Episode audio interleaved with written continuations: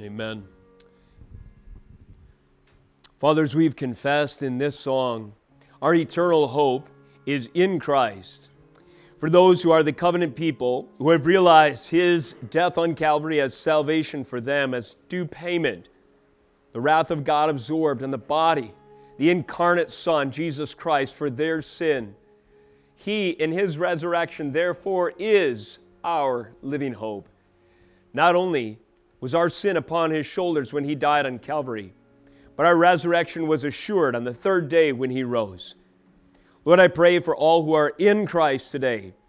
As your word is proclaimed, as these songs have been sung, as our the confession of our souls is stirred to acknowledge the reality of these eternal truths, that we would receive, Lord, the encouragement and equipment that is necessary for us to live in light of the eternal, powerful gospel of Jesus Christ.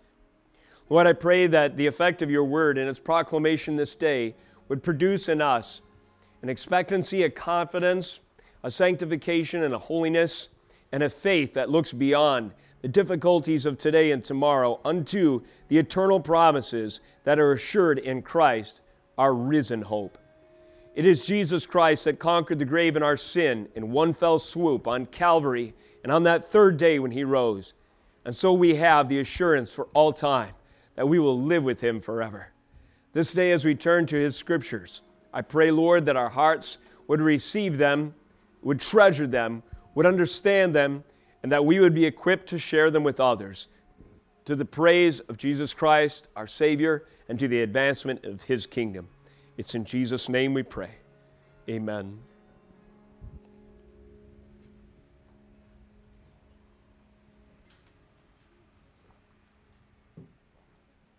Well, with the soundtrack of this passing storm and with a prayer that our power continues to hold, we now turn to the scriptures.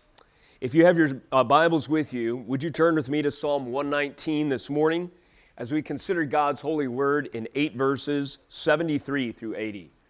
This will continue in the 10th stanza, our series in Psalm 119, that great, greatest, I would argue, of all songs in literature, the acrostic psalm, Psalm 119 dedicated with 176 verses to extolling the sufficiency of the Word of God. The title of this morning's message, uh, as we consider the 10th stanza, is the Hebrew letter Yod, and this uh, additional uh, title, The Trial of Slander. Yod, The Trial of Slander.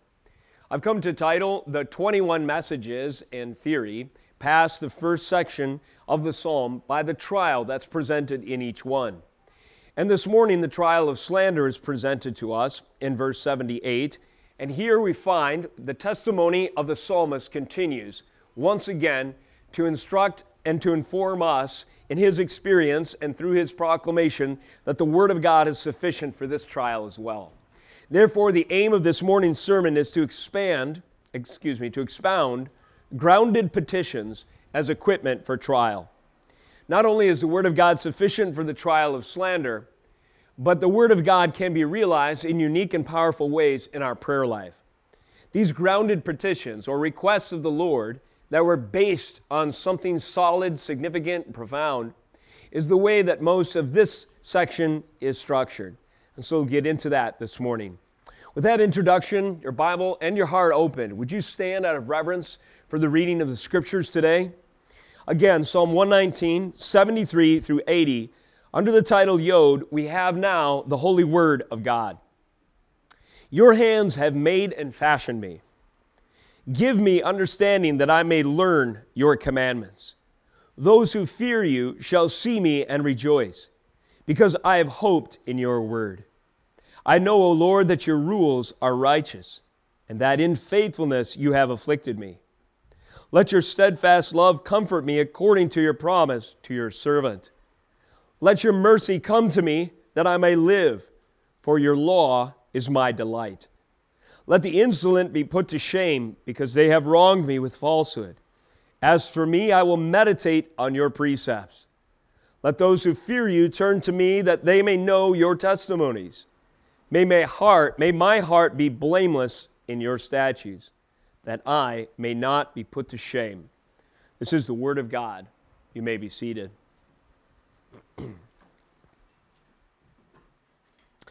As we've remarked time and again through the course of this great song, each verse of each stanza begins with a sequential Hebrew letter. Thus, all eight verses of the 10th stanza in this great acrostic song begin in the original language with the 10th letter of the Hebrew alphabet, Yod. As the psalmist, in his trying journey, continues, he finds himself facing the slander of his enemies and the Lord's enemies. And as an aside, you should always pray that your enemies are also the Lord's enemies. That means you are united with Him, you're an ally with Him. It's not that we will be free of enemies in this life, it's just a question of who are our enemies. If your enemies are the Lord's enemies, then you are encamped with Him, an ally with Him. And so, this is where the psalmist found his greatest strength. It's easier to face your enemies when you know the commander of the forces that uh, give you instruction and give you confidence in this campaign is the Lord Himself. In verse 78, we find, in spite of the afflictions he, the psalmist, continues to encounter, he remains encouraged. In verse 78, he describes his afflictions in this passage this way Let the insolent be put to shame because they have wronged me with falsehood. As for me, I will meditate on your precepts. The psalmist has faced the trial of slander on his journey in life. He has confessed all along, and stanza 9 as well, that not only is the word of God sufficient for every trial, but also there is often purpose in affliction. In spite of the afflictions he continues to encounter, he remains encouraged. He has learned and confessed in the prior stanza that there is redemptive purpose in the afflictions of the elect. As a reminder, consider verses 67 and 71. Before I was afflicted, he says, I went astray, but now I keep your word. If his afflictions have served to teach him, to instruct him, and give him the perspective that he must keep to the word of God and live his life according to that standard, then his afflictions have been redeemed and they have served a godly purpose. Furthermore, he says in verse 71 It is good for me that I was afflicted, that I might learn your statutes. So we find his afflictions have been redeemed in another way. They have taught him the virtues and the foundation, the standards, the statutes of the Lord. And so it is we see in verse 75, he says, and it makes more sense in light of this, that in faithfulness he confesses, You, the Lord, have afflicted me. I know, O Lord, that your rules are righteous, and that in faithfulness you have afflicted me. The, thus, again, he acknowledges the faithfulness of the Lord, even in the face of various trials. These, again, uh, are this stanza anticipates in this principle the teachings of Jesus emphasized in the Beatitudes. So, as Jesus is teaching his disciples in that great and preeminent sermon, the Sermon on the Mount, Matthew chapter 5, opens in verses uh, 10 and 12. After listing some of the Beatitudes, there's an extended treatment of the blessing of persecution. The extended teaching in Jesus' introduction in his Sermon on the Mount encouraged his disciples with the promise of blessings for those who are persecuted for righteousness' sake and reviled with false accusations on account of their relationship with Christ. Quote, Jesus says, Rejoice and be glad. He goes on, quote, For your reward is great in heaven, for so they persecuted the prophets who were before you. And certainly the slander of our enemies would fall into that category of persecution for righteousness' sake. The author of Psalm 119, I submit to you, is certainly one of those prophets that Jesus had in mind. So they persecuted the prophets that went before you. The author of Psalm 119 was persecuted. And I submit he was a prophet inasmuch as he was inspired and anointed to record what I consider the greatest song in all of literature. And furthermore, he was no stranger to hardship and persecution as he proclaims the sufficiency of covenant revelation of God in the face of 21 presenting trials, including the trial of slander. Covenant revelation is a term synonymous with the Word of God. It is the truth that God has revealed for us to be in right relationship with Him through redemption via His Word. How God has revealed our relationship, our relationship to Him, the covenant revelation of God, this is what has inspired the psalmist to continue encouraged in spite of the difficulties that he faced. In our context, he testifies that the Word of God is sufficient for the trial of slander. And that has been a recurring theme for us. With each presenting trial, the Word of God is sufficient for this trial as well. Though the author of Psalm 119 remains unknown to us, it's a bit of a mystery exactly who he may be. Nevertheless, his testimony is certainly clear. In his journey of sanctification, just in our text today, these eight verses, he has found understanding, hope, comfort, delight, and holiness in uh, the commandments and so forth of the Word of God. And at this point, kids, would you like to play the stop game? Kids, are you up for it today? So, I have submitted to you, the adults, what I call the highlighter challenge. And if I could show you my Bible right now, you would see, by my current count, 83 words highlighted in orange. And what these are is words that mean the Word of God. So, kids, when you hear me say a word that is synonymous, which means it means the same thing as God's Word, tell me to stop. All right? Everybody ready? Your hands have made and fashioned me. Give me understanding that I may learn your commandments. Commandments, number one. Those who fear you shall see me and rejoice because I have hoped in your word. I know, O Lord, that your rules are righteous. Good, you guys caught it. Rules is number three. That in faithfulness you have afflicted me. Let your steadfast love comfort me according to your promise to your servant. Promise number four. Let your mercy come to me that I may live, for your law is my delight. Law number five. Let the insolent be put to shame because they have wronged me with falsehood. As for me, I will meditate on your precepts. Precepts number six. Let those who fear you turn to me that they may know your testimonies. Testimony seven. May my heart be blameless in your statutes. Very good, that I may not be put to shame. So there we have it. In summary, as I've said before, or as I began to introduce this point, understanding, hope, comfort, delight, and holiness for the psalmist were found in the commandments, the word, the rules, the promise, the law, the precepts, the testimonies, testimonies and statutes of God. So in stanza 10, with these and then in the context of prayer, the psalmist models for us what I call examples of grounded petition, seeking the Lord on a firm footing to give him what he needs to endure the trial at hand. The Yod stanza emphasizes, therefore, the relationship between the nature of God and godly prayer. As we listen, this is something like the Lord's Prayer. It's a model of godly petition, request, seeking the Lord, a model of godly prayer. And if, it, if we heed these words and apply these principles, we too, like the psalmist, will find sufficient equipment to ground us and to equip us for our trials.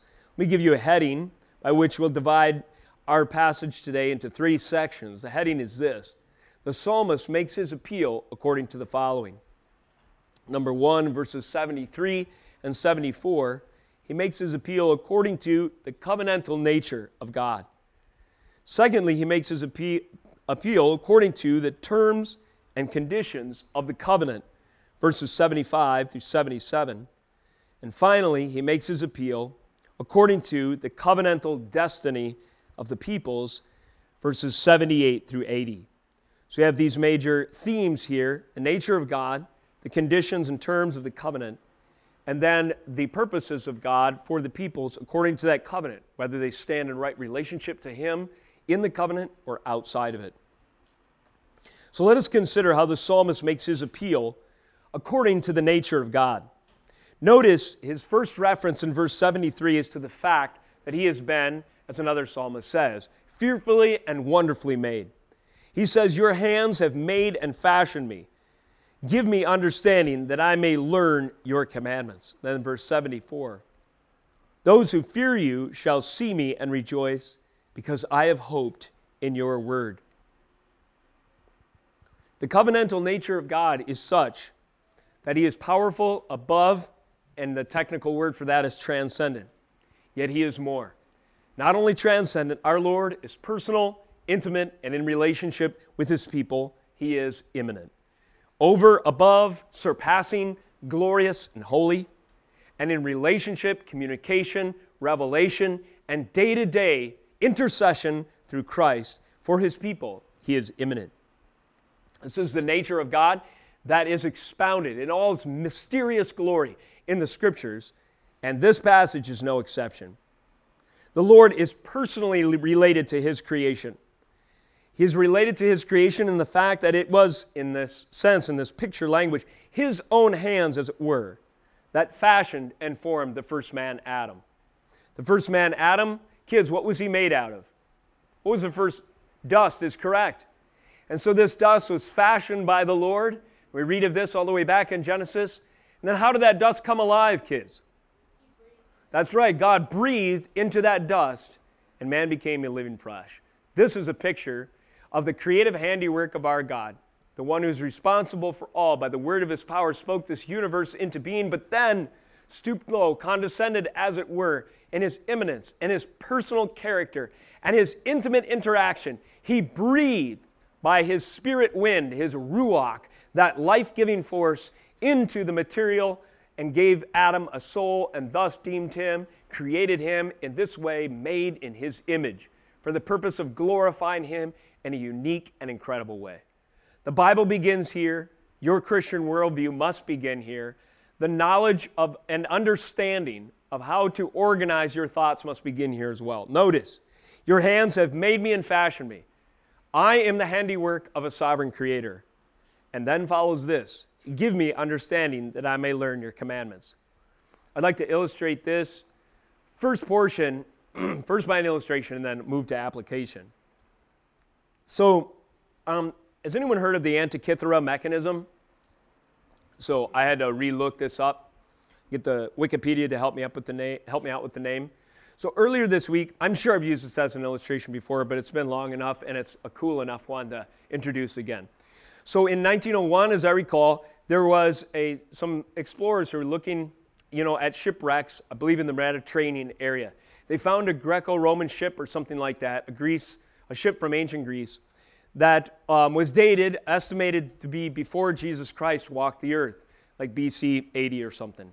And they found this mechanism that was encrusted, you know, and preserved on the seabed of multiple gears.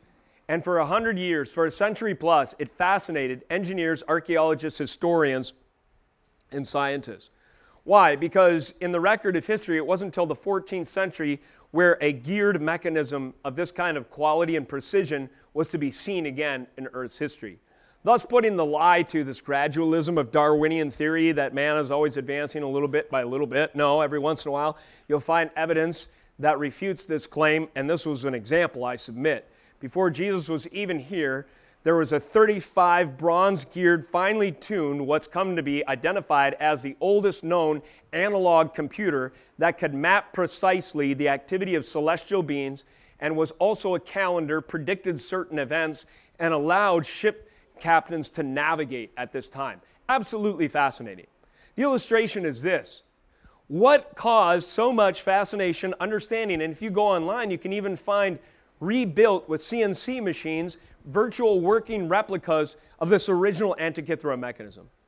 Well, it was evidence of handiwork that compelled the attention of the scientist, the engineer, the archaeologist, the anthropologist, and so on and so forth. It was very obviously finely crafted and designed.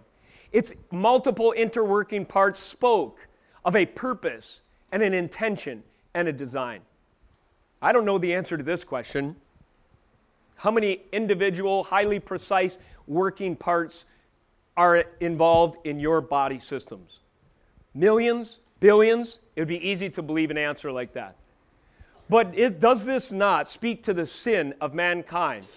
That the Antikythera mechanism, in light of the highly precise engineered body systems of man, is just a crude object, a replica of God's ability to create something that will spend a century trying to figure out. Meanwhile, Evidence of his sovereign creative handiwork has existed in our lives, in our own bodies, this whole while, and we seem less interested to ask, what is the purpose for which this handiwork was made?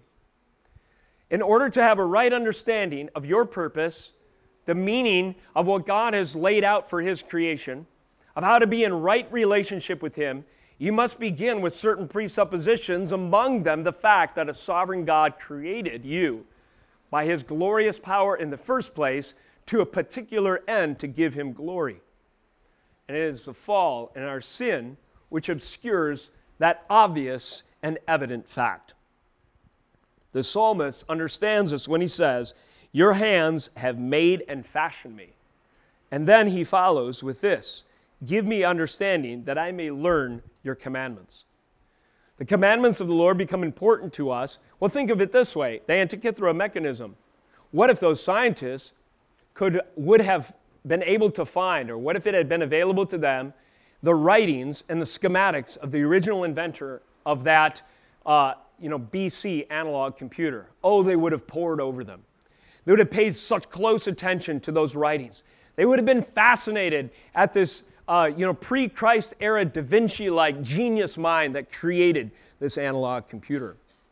Well, saints, not only do we have the evidence of God's handiwork in our own bodies and all of creation, but we also have the writings, we also have the schematics of the purpose for which we are designed in the Word of God you hold in your hand today. So it is only our sin featured in our society and in our culture and in fallen man that we don't give infinitely more attention to the writings and the schematics in the Word of God that explain the purpose for which we are designed. That is undeniable when you consider the innumerable body systems that were handcrafted by the sovereign the day when he first breathed life into that dusty form with his own hands, so to speak, from the first day or the sixth day of creation with Adam himself. Now, let me illustrate, or let me give an application. Why is this important? Seeking understanding, acknowledging our sovereign creator it is a fundamental premise in our quest for understanding. It is a necessary precondition.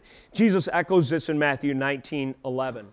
He's asked a supposed difficult question, you know, in the next life, uh, or I can't remember exactly the setup, but if you go there, you'll find Jesus saying, Have you not read? Male and female, he has created them, that he who created them from the beginning made them male and female. And then Jesus commands, according to the original intent and design, according to the writings and schematics of God's created order, why he purposed and how he fashioned the difference between male and female and the purpose of marriage, procreation, the glory of God, fruitful and replenish the earth, and so on and so forth. But the people of that day had allowed themselves in their sin to become confused as to the terms and conditions of God's original covenant order. And I think you recognize today, if you watch the news, that we're even more confused still. I give this to you as a warning. I'm going to name some names here. I want you to be thoroughly equipped with good discernment so that you're not easily led astray. There are two thought leaders that I listened to in an interview this week who are rising in prominence among conservative circles. Perhaps you've heard of both of them. The first is Jordan Peterson, the second is Dave Rubin. Dave Rubin, a classical liberal, a gay man, so called married to his husband, seems an affable enough fellow just by personality wise and has some shared, you know, worldview um, overlap with some people who are seeking for individual liberty, and we'll call certainly some things of this crazy socialist order we seem to be careening towards foolish. Now, on the other hand, Jordan Peterson was recently signed with a conservative outlet named Daily Wire. I'm sure, to, I'm sure you've heard of them as well. He's perhaps the most popular and preeminent philosopher and psychologist that is writing today. And on his tours, he sells out stadiums literally to talk for hours about the meaning of life. Well, Dave Rubin opened for him on a 125 city uh, tour and listened to Jordan saying over and over again that there is true meaning to be found in responsibility. And chief among the responsibilities that a parent can step into is that of raising children. So Dave Rubin listened over and over again and he was converted, quote unquote. He wanted more meaning in his life. He became convicted, quote unquote that his selfish lifestyle needed some reform, and so he and his quote unquote husband decided to secure the services of two uh, surrogate mothers to raise chi- or to uh, bear children on their behalf, and then they began to discuss this calling of parenting. What is missing in this picture? Premise one you are made and fashioned by a sovereign creator according to an original intent and design. Have you not read Jordan Peterson? Have you not, Dave Rubin, read that in the beginning God created them male and female? And though it is a virtue, and though there is meaning, secondarily, to be found in godly responsibilities, including the raising of children, if your worldview is not shaped from the get go on the sovereignty of God, in His created order and His word, this is how quickly distorted you can become. And the two proceed to discuss well, we know that children do benefit from breastfeeding, for, and that's something obviously that is difficult to manage with two men raising a child. Oh, Dave Rubin interrupts, don't worry, I have two industrial freezers in my garage full of breast milk. Again, the handsmaids, if you will, who are serving these two men, their services have been procured not only for their wombs to grant them children, but for their body functions to provide them breast milk as well, it would appear. And they're going to secure the services of other maternal influences to help the babies along, and so on and so forth. What is wrong with this picture?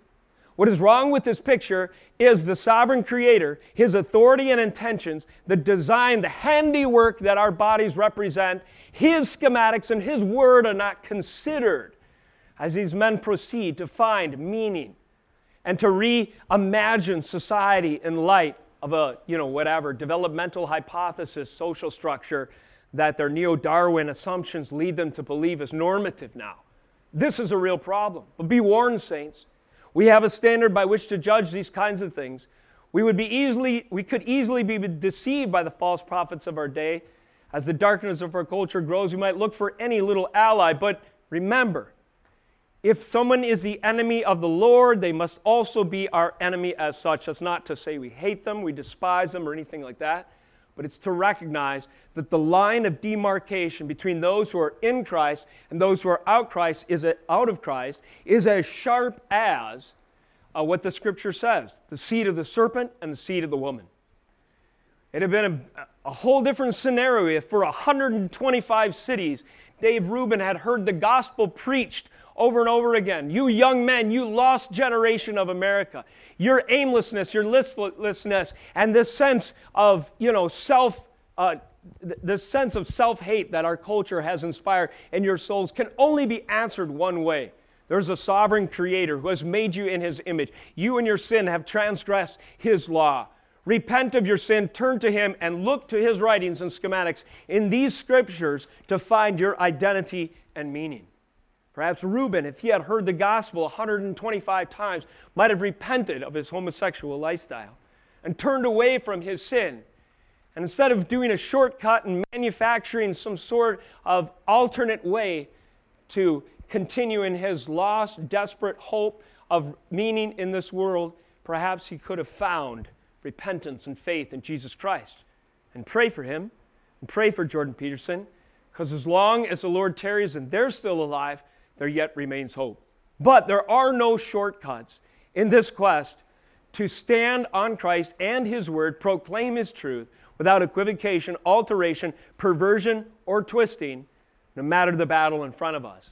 Preserving the remnants of the liberal West in the face of great social leftism and so forth. I'm sorry, we're limited in what our allies can be and the a degree that we can link alongside them. And the scriptures give us the perspective to help us discern who and how we link arms with, find unity with, and how we move forward given the situation at hand. If we are seeking understanding, if we are seeking to grow in our knowledge of reality or our sense of personal meaning or anything else, it can only be measured objectively by the commandments of the Lord. And that understanding is prefaced, is predicated. It has a basis and a foundation that God, in His sovereignty, has created us in the first place. And this leads us to 74, which says, Those who fear you shall see me and rejoice, because I have hoped in your word. There's a real affirmation and camaraderie. It's not going to come through some watered down big tent conservatism, as I've been railing against in this message. No, the encouraging relationships, revival, if you will, movement, if you will, or any kind of mutual encouragement that is drawn between people will only come from a mutual fear of the Lord, which means an honor and a respect for what He has spoken, an acknowledgement of His authority, and the categories of holiness and sin are clearly defined and affirmed, and we repent and obey accordingly. This is what 74 tells us. Those who fear you shall see me and rejoice. Oh, I found a brother, I found unity, affinity. We are a family. We're co belligerents. We can fight together. We can push forward in this, you know, cause of life. Why? Because we both fear the Lord. I have hoped in your word. You have hoped in your word. I can't tell you how encouraging it is to my soul when, through the course of especially this vacation season, we have visitors that check in at Providence, new faces. And then you ask them, Where do you come from? What's your church background? And invariably, they found us online. They've seen that there's a high value for the scriptures. They share that themselves and they begin to tell how the Lord, in His faithfulness, has given them a sound body of believers who stand upon the inspiration and infallibility of the Word of God and seek to be a light in a dark generation and to not compromise and sin and, and fall into the sins of the culture with respect to the authority and the clear profession of the knowledge, the Word, and the gospel of Jesus Christ. When you're in a conversation like that, what you are feeling is what Psalm 74 says the affinity, the camaraderie, the unity, and the brotherhood, if you will, the family connection of those who fear the Lord. And it is a happy thing, something worth rejoicing in. All this, the psalmist makes his appeal according to the covenantal nature of God. God is sovereign, God is personal. Upon him is built the fear, upon the fear of the Lord, that is, is the beginning of wisdom and knowledge. Seeking understanding is a, a valuable enterprise only when you begin with who He is the Creator, the Sovereign. And ultimately, therefore, any progress in regards to our own lives, repentance and sanctification, is ultimately for His glory. Second major point the psalmist makes his appeal according to terms and conditions of the covenant. Verse 75 I know, O Lord, that your rules are righteous and that in faithfulness you have afflicted me. Your steadfast love, let your steadfast love comfort me according to your promise to your servant. Let your mercy come to me that I may live. You'll notice with these phrases like let your, let the, let those, there's a number of petitions. These are requests that the psalmist is making. But notice, not only are there petitions, but there's also a grounded, a foundation. It's teaching us, giving us categories of prayer that are godly.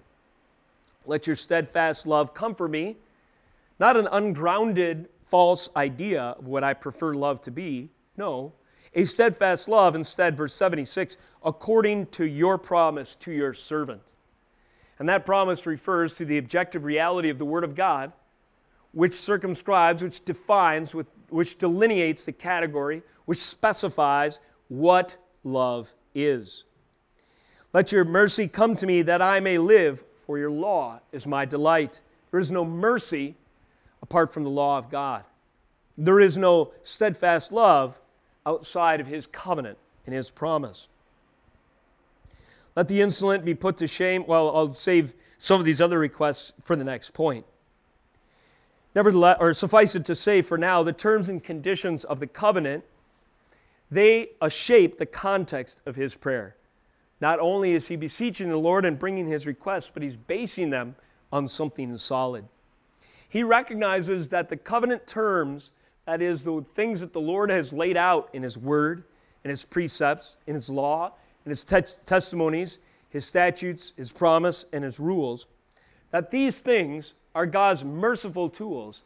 They are instruments of sanctification as he grows in appreciation and application of them, he will grow more into the image of his future Lord and Savior, as he writes, and for us, the Lord and Savior Jesus, who has come. That is the vision for the third use of the law, by the way, in theology. Third use of the law is it's a vision for sanctification. It's a means whereby we can rightly worship the Lord.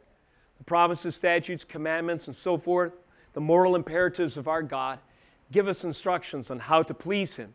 And since our heart has changed, we have a growing desire, desire to do just that. And as these terms and conditions of true covenant worship continue to affect our prayers and shape our desires and sanctify our souls, then our prayer life becomes more powerful and more aligned with things of substance and foundations. We don't just pray according to ourselves, our self gratification, and what we think but instead we pray according to what God has laid out as foundational principles for our life and calling. Among these principles is this that there's purpose in affliction, as we mentioned before. It's a surprising verse, perhaps for some, verse 75. He says, I know that your rules are righteous and that in faithfulness you have afflicted me. Too many have assumed that the faithfulness of the Lord is always and only expressed in answers to prayer that include things like healing, prosperity, and being free from the current affliction that one is going through. I had a conversation like this last week and pray for this individual. I won't name him here, but he is dealing, uh, you can talk to me about it at a different time, not a member of this church. He's received a prognosis of cancer, did a biopsy, and sure enough, it's malignant. So he told me he's believing in healing, he's confessing that God had done so, and he continues along these lines. And I was nervous as he spoke because I wasn't sure that there was a category in his mind for the faithfulness and the righteousness of the Lord involved in afflictions themselves. It's not to say that God does not heal and doesn't have purposes in healing, but it's also to say that we don't judge the faithfulness of God based on our personal healing alone. The psalmist says that the Lord, in his faithfulness, afflicted him. This is a category that's not popular to preach, but is certainly biblical. God is faithful by prescribing to you difficulties and hardships that will cause you to be transformed and changed into His image. And yes, we pray that He would relieve us of those burdens, and that's not wrong. But we also must affirm with the psalmist that in His faithfulness and righteousness, He has purposes in hardship, and He will use them to teach us His ways to teach us his statutes, that we don't go astray according to his word, verse 67. It was good for me that I was afflicted, verse 71, again, to learn his statutes. Or to recognize, Lord, your rules are righteous, and in faithfulness you have afflicted me. What's the nature of the afflictions that the psalmist is dealing with? Well, among them, of course, is this slander. Let the insolent be put to shame because they have wronged me with falsehood. As for me, I will meditate on your precepts. How many, when falsely accused, how many, in facing the injustice of this wicked world, practically drive themselves insane because things are not right?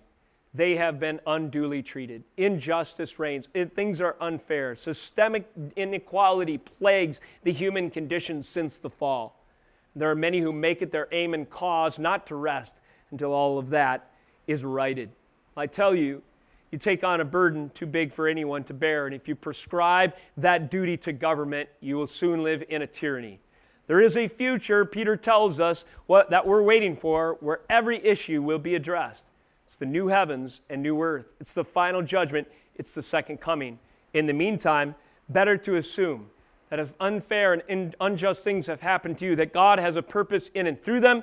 He will at times provisionally deliver you from them along the way, but in the end, on that final day, everything will be satisfied according to his perfect standards of righteousness and justice. Don't forget this. Seeking steadfast love. The psalmist says in verse 76 Let your steadfast love comfort me according to your promise to your servant. So get this straight. He's afflicted with false accusations. And naturally, you would think the only way to be comforted when you're being lied about is for that liar to be exposed or to at least shut up. Again, if your affliction is something like a pestilence or a disease, it's natural to assume the only thing that's going to comfort you is that you'll be relieved from that affliction and that disease. Or if your affliction is a heavy trial having to endure with uh, prayers for a lost loved one, it's easy to imagine the only way to be comforted is that they would repent and to believe, and you can't rest or have, receive comfort you do so. Was this a source of comfort in the affliction that the psalmist looked for? Well, no. He says, Let your mercy come to me that I may live. Or, excuse me, verse 76, Let your steadfast love comfort me according to your promise to your servant. Steadfast love. The Hebrew word hesed. That's the gospel of the Old Testament that we tend to highlight in the Psalms so often. In other words, it is the gospel of grace personally assured to the believer that is the ultimate source of comfort no matter the affliction. It's so tempting in our fallen world and in our flesh to limit the sources of comfort to a particular answer to prayer that matches our request. But note here, the psalmist is under no such delusions. He realizes he can have comfort right now in spite of his afflictions, not when his accusers shut up, but no, when he realizes to greater degree that the Lord has graciously saved him. Let your steadfast love comfort me according to your promise to your servant. Last week at the Lord's table, we had pictured before us those tangible elements that represent comfort in any affliction and a sufficient source at that. It is the body and blood of Jesus Christ that is sufficient to grant you comfort no matter the trial, whether it is protracted, a long one, and you have to endure it a long time, or whether the Lord delivers you of it in short order. Realize that the source of comfort is the gospel ultimately and his promises to his servant. Those promises transcend. You know, we said before that God is both in, immanent, personal, connected intimately with his creation, but also that he's over and above and surpassing. And the promise of the gospel is that that immanence of the Lord, that personal connection, has the power to lift us up unto a transcendent state, if you will, to seat us in heavenly places with Christ, beside Jesus at the right hand of the Father, to grant unto us eternal life. You want to talk about healing? You want to talk about deliverance from affliction? There, in the promises of the gospel, as the ultimate hope. And these are the true sources of comfort in the difficulty of our day to day life. So, our, the petitions, the requests for deliverance have a good foundation.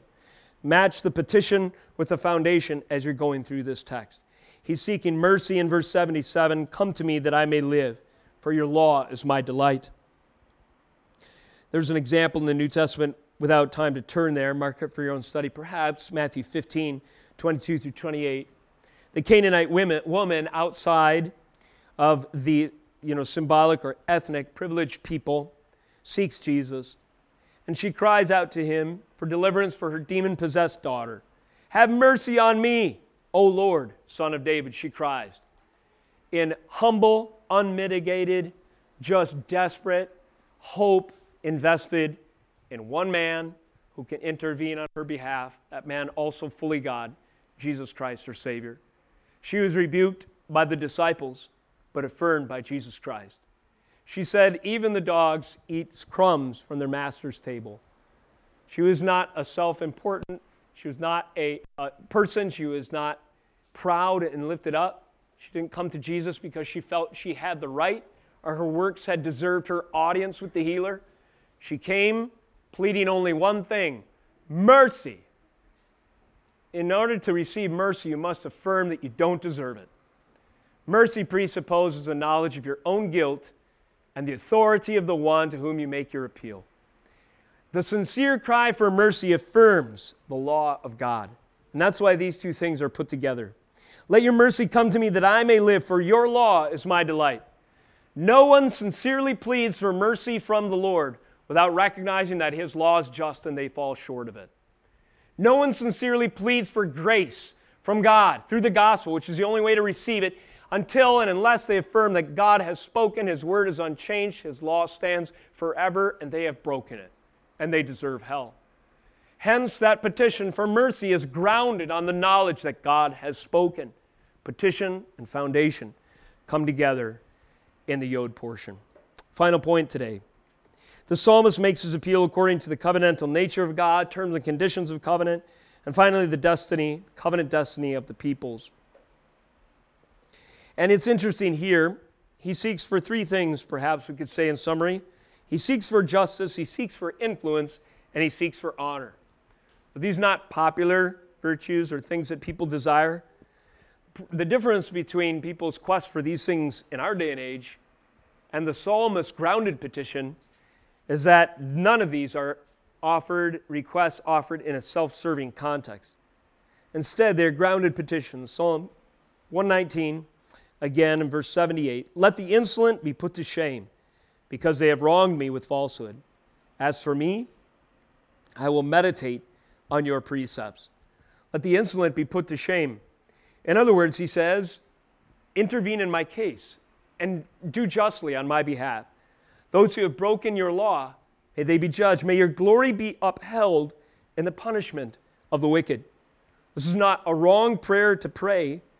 No, ultimately, although when there's an individual person in view, I would suggest we should always pray, you know, from a heart of humility that God would grant him the same repentance that he's granted you. But there is coming a day when the rebel, the unrepentant, insolent one, which means that, of course, that they're a rebellious, much like a child, he re- throws a temper tantrum and refuses to acknowledge the authority of his parents. There is coming a day when they will be put to shame.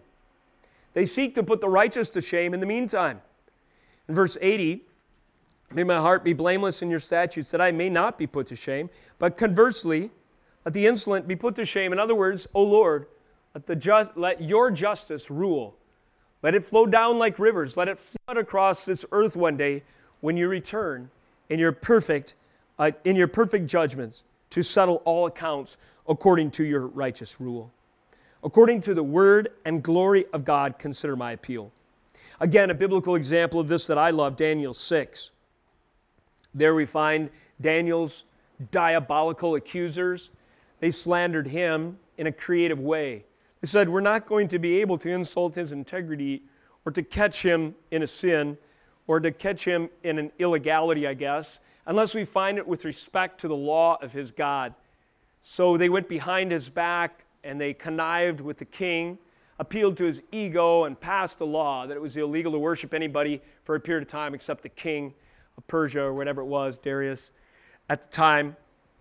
And so the law goes into effect, and sure enough, they're just a bunch of peeping toms looking at Daniel. But Daniel, in a bold proclamation of King of Kings and Lord of Lords for his Messiah, in full view of the world, prays toward Jerusalem, and that is condemned. Well, you see that God intervenes in this situation to put to shame his diabolical accusers and to vindicate his son, as it were. Daniel is thrown into the lion's den, yes, but it is the sovereign God, the one who created those lions in the first place and created Daniel that shut their mouths. But what happens, kids, after Daniel is rescued from the lion's den? Who gets thrown in there next? You guys remember? The yeah, the advisors, his accusers. Were they eaten by the lions, kids? It says, before their feet even touched the ground, they were devoured. In this instance in Daniel's life, it's a picture of what will happen in God's scales of justice when, every, when things are addressed fully, finally, and ultimately in His perfect time. In the meantime, though we suffer afflictions, we nevertheless can stand in faith that in the end, the insolent will be put to shame. But those whose hearts are blameless in his statutes will not. Seeking justice, but grounded on the glory of God. Seeking influence, but not influence for one's personal namesake. No, but again, for the Lord's reputation. Verse 79 Let those who fear you turn to me, that they may know your testimonies. So much like Daniel, we can't find fault with him unless it's with respect to the law of God. What does that illustrate? That Daniel had a reputation of faithfulness unto the law of his Lord and Master. And that should be the testimony of us as his people as well. So that those who know us and know the fruit of the Spirit's work in our lives are inspired to fear the Lord as well and likewise us to them. So that once again, like chapter or like verse 74 says, that those who fear you see me and rejoice, because they've hoped in your word. The relationship of one believer to another finds its unity, finds its purpose, finds its, its vibrant health in the fact that we have, that both of us, all of us in Christ, fear the Lord. And in this case, as you grow in the statutes of the Lord your God, then your children uh, parents, as you instruct them in family worship, can grow in the fear of the Lord as well. What a great prayer for us, and a grounded one at that, parents. Let those who fear you, let my children fear you and turn to me, that they may know your testimonies. And may you equip me to share those testimonies with them regularly as we open up and apply the Word of God. Finally, seeking honor. May my heart be blameless in your statutes, that I may not be put to shame. petition and a foundation. we contrast the plight of the insolent to the promise of future glory. This is uh, not shame and honor as we see it in the eyes of society, but rather shame and honor through the eyes of God. In Luke 19 17 and Matthew 25 21, Jesus gives the parable of the talents. for those who have stewarded the call that He has given them. They receive this affirmation Well done, good servant, because you have been faithful in very little. In one instance, he says, You shall have authority over 10 cities. In Matthew's case, he says, Enter into the joy of your master. And this is the kind of affirmation that we ought to look for faithfulness to the Lord who saved us, to live according to his statutes, his testimonies, his precept, his law, his promise, his rule, his word, and his commandments. So that on that final day, to the glory of the Lord, we may not be put to shame, but the evidence of that fear of the Lord, that knowledge of God as our sovereign and our Savior, has so thoroughly worked its way through our character and our testimony and our growing obedience, our sanctified life, that in the end we might hear that affirmation of the Lord.